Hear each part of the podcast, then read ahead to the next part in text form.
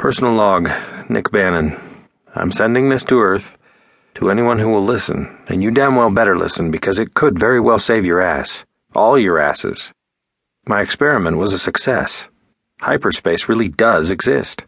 I'm living proof of that. I only wish that I had stopped to consider the consequences of my actions. If I'd had any idea of the dangers involved, hell, I would have scrapped the whole damn project and gone back to what I like best flying. But I never expected this. How could I have possibly known something like this would happen? Nick's forehead wrinkled in anguish at the thought of his terrible mistake. He closed his eyes and continued, his solemn voice echoing his regret. Maybe I was a little too cocky or short sighted, something. Bottom line, I screwed up. Because of me, Earth may be facing the greatest threat mankind has ever seen. And I may be the only one that can stop our planet's total destruction. Without success, left with little choice, they fired wildly into the fog, obviously hoping for a lucky shot. They never got one. One by one, the lizards succumbed to the fury of plasma blasts, bombarding them from all sides. After the last Dragoran fell to the ground, smoke pouring from its wounds, Nick met Aria and Karg back down in the square to assess their victory. Okay, they're dead. Now, can we please get the hell out of here? Nick impatiently queried as he glanced nervously into the surrounding fog. Wait, we need the energy device, Aria replied.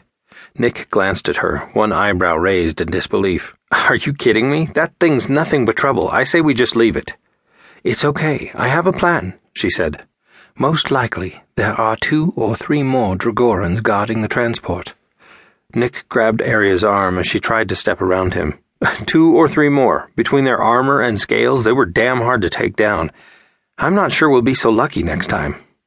If you have another option, speak up. Otherwise, we need to hurry.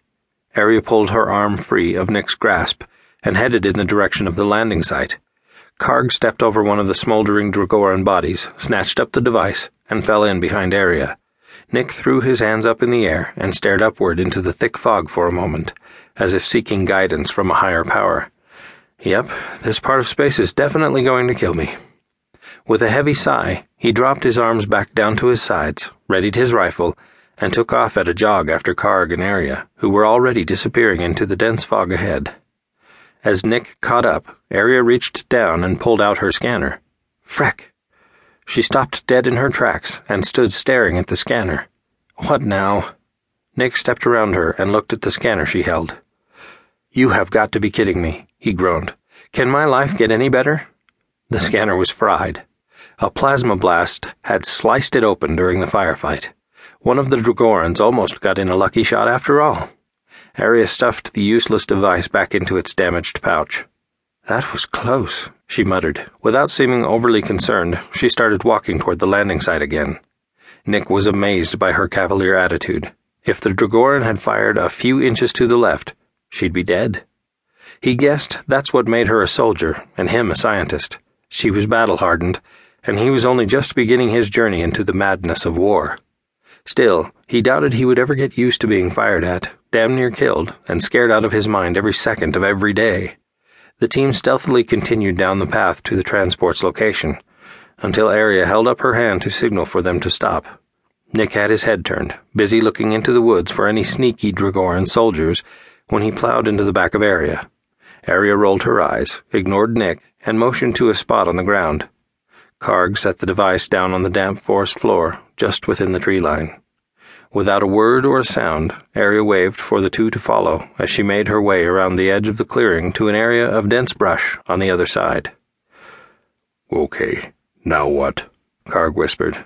Fire the modified rounds at the ground on the other side of the clearing.